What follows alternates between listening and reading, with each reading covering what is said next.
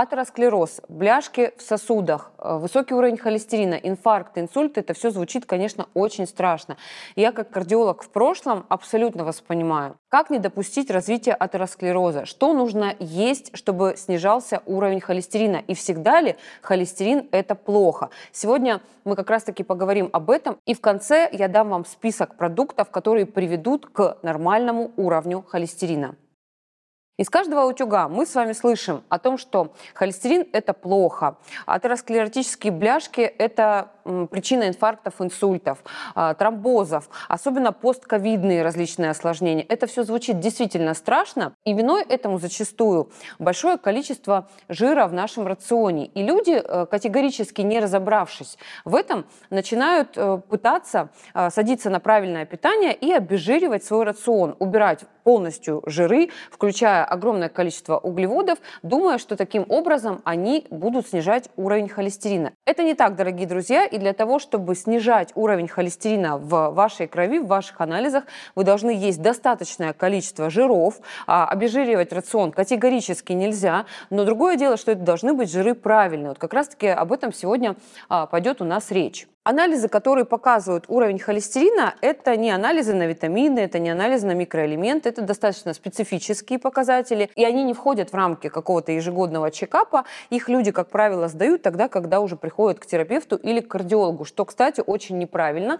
И я своим пациентам всегда рекомендую, если вы идете сдавать анализы на гормоны или вы просто хотите проверить состояние своего организма, нужно обязательно сдавать холестерин, а лучше не только анализ на общий холестерин, но и полностью липидный спектр. Что такое липидный спектр? Это общий холестерин и его фракции. Общий холестерин – это показатель всего холестерина в вашем организме. Он делится на липопротеины высокой плотности, то есть хороший холестерин, и липопротеины низкой плотности, то есть плохой холестерин. Есть еще показатели, такие как коэффициент атерогенности и триглицериды. Вот эти показатели говорят как раз-таки о количестве холестерина в сыворотке вашей крови. Соответственно, когда человек здоров, когда человек питается правильной едой, насыщает свой рацион правильными жирами, у него должен быть высокий показатель хорошего холестерина, то есть липопротеидов высокой плотности. А низкий холестерин – это как раз-таки жирное, жареное в сочетании с углеводами, с сахаром. Это показатель плохого холестерина, и его должно быть меньше. Очень интересный момент. Мы часто слышим такое мнение, что высокий холестерин у людей с лишним весом, с большим количеством жировой ткани. Это на самом деле не так, и ко мне приходят очень часто люди стройненькие, худенькие, которые не едят в Макдональдсе целыми днями, но имеют высокий уровень общего холестерина, и опять же за счет повышения плохого холестерина, то есть липопротеидов низкой плотности. Запомните, пожалуйста, обязательно: липопротеины низкой плотности, плохой холестерин, высокой плотности, хороший холестерин. Причины высокого холестерина, они абсолютно разные. Первая, кстати, самая такая неочевидная причина, которую не связывают с высоким уровнем холестерина, это заболевание щитовидной железы. Если у человека есть гипотиреоз, то есть сниженная функция щитовидки, у него всегда будет высокий уровень холестерина, даже если он ест категорически только правильную еду. Если человек имеет высокий уровень стресса и постоянно в нем живет, у него обязательно компенсаторно в ответ на эту ситуацию будет повышаться уровень холестерина. Опять же, холестерин – это не всегда жирная пища. Холестерин – это очень часто сладкое и углеводы. И опять же, когда пациент говорит: Наталья Александровна, я не ем ничего жирного, жареного, откуда у меня холестерин? Мой первый вопрос: мой хороший, моя хорошая, скажи, а сладенькое ты любишь? Ой, да, сладенькое люблю. Ну, понятно, если ты ешь много углеводов, если ты ешь много сахара, сахаросодержащих продуктов, у тебя, опять же, в ответ на это будет повышаться уровень холестерина. Следующая причина, не самая частая, избыток жира, избыток жирных продуктов, но еще и недостаток холестерин-содержащих продуктов. Например, человек считает, что ему нужно похудеть, садится, там, прочитал где-то в интернете, садится на безжировую диету, и в ответ на это в анализах своих видит еще большее повышение холестерина. Почему это происходит? Потому что наш организм очень мудрый, очень умный, и наши внутренние механизмы регуляции понимают: ага, значит, хозяйка Наташа с ума сошла, села на диету, обезжирила рацион, значит, надо ей помочь. Наверное, там что-то происходит. Может, война, может, голод. Надо помогать собственному организму. И организм начинает, опять же, в ответ на эту ситуацию еще больше продуцировать внутреннего холестерина за счет того, что не получает его извне. Идет вот такая, понимаете, нестыковка. Человек вроде не ест жиры, думает, что сел на диету, делает себе вроде как бы во благо, а видит в ответ повышение уровня холестерина. Еще одна неочевидная причина повышения уровня холестерина – проблемы с вашим желчным пузырем. Желчный пузырь – это такой очень важный орган в нашем с вами желудочно-кишечном тракте, которому, кстати, не уделяют должного внимания. И вот как раз-таки желчь, которую продуцирует печень и, соответственно, хранит в себе желчный пузырь, это очень важный пищеварительный сок, который состоит из холестерина в том числе. И когда у человека идет застой желчи, а застой желчи – это такой частый признак, который сопровождает 90% людей, и они об этом не подозревают. Когда происходит застой желчи, у нас происходит повышение уровня холестерина. Это очень интересная история, это очень интересная тема про желчный пузырь, про желудочно-кишечный тракт, как происходит переваривание пищи, откуда вообще берется холестерин, как синдром Жильбера, высокий холестерин и печень с желчным связаны между собой. Об этом я рассказываю в очень интересном бесплатном интенсиве. Проходите, регистрируйтесь, буду вас ждать. Теперь давайте поговорим о том, какие существуют известные методы снижения уровня холестерина.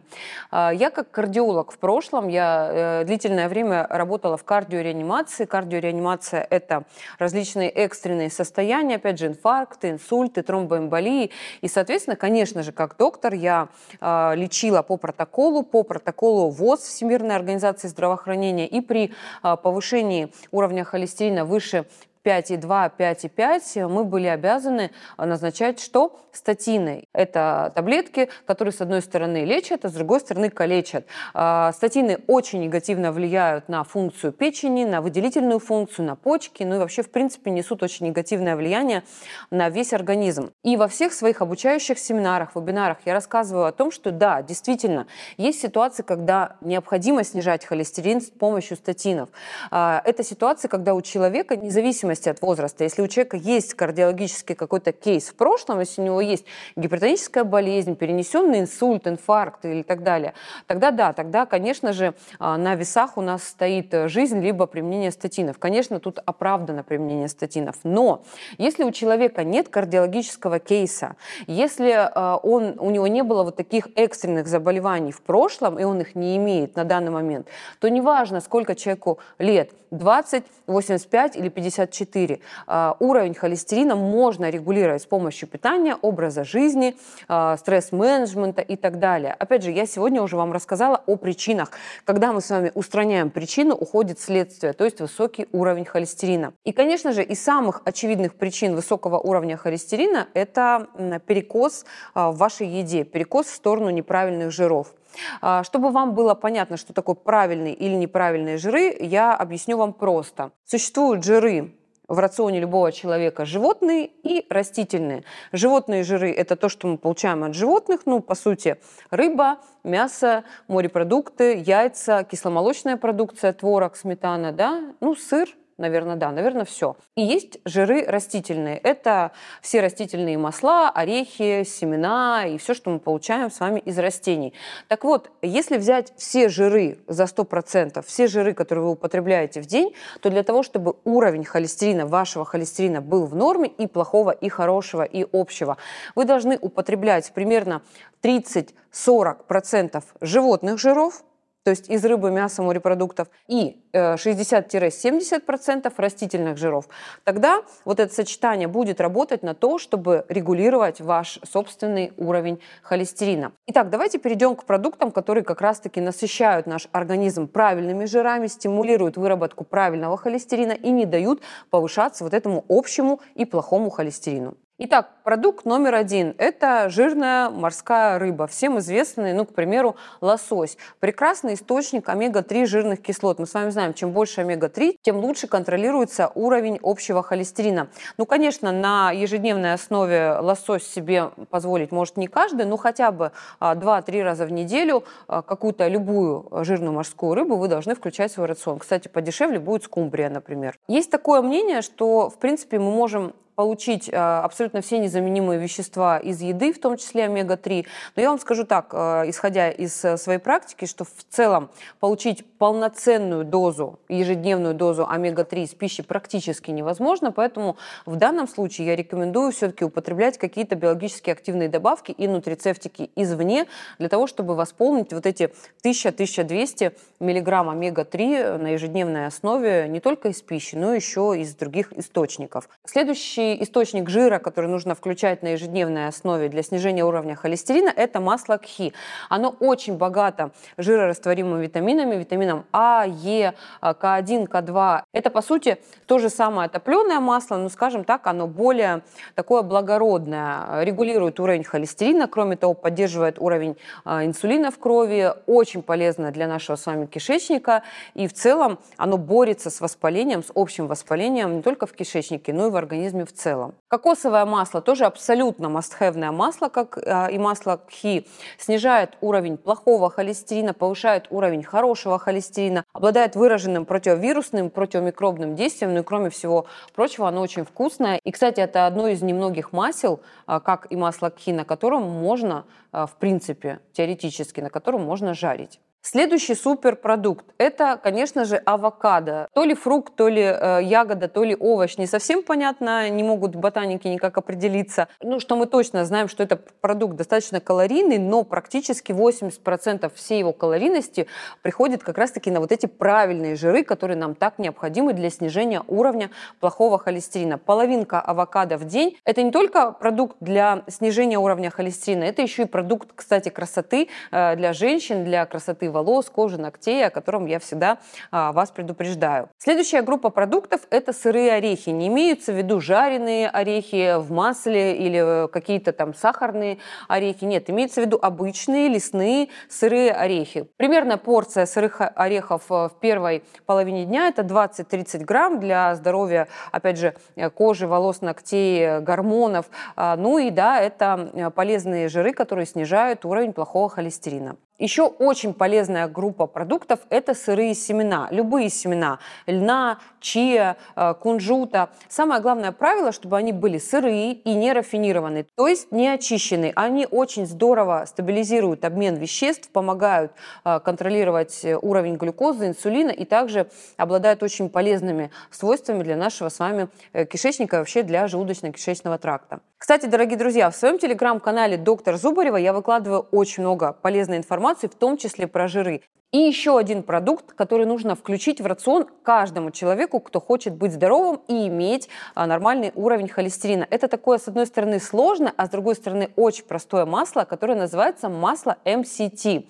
Сейчас расскажу, что это такое. Это среднецепочечные жирные кислоты, которые, поступая в наш организм, несмотря на такое сложное название, обладают невероятными свойствами для нашего организма. Снижается уровень холестерина. Масло MCT дает приток энергии, улучшает работу головного мозга, улучшает иммунную систему, очень классно работает с кишечником, особенно когда у человека в кишечнике воспаление, очень классно работает с микробиомом, то есть с микрофлорой нашего кишечника. И, в принципе, при различных заболеваниях, особенно органов ЖКТ, масло MCT – это одно из самых незаменимых и полезных масел. Вы можете задать мне вполне логичный вопрос. Если такие полезные масла, как кунжутное, оливковое, понятно, где взять MCT oil? На самом деле, друзья, это все делается очень просто.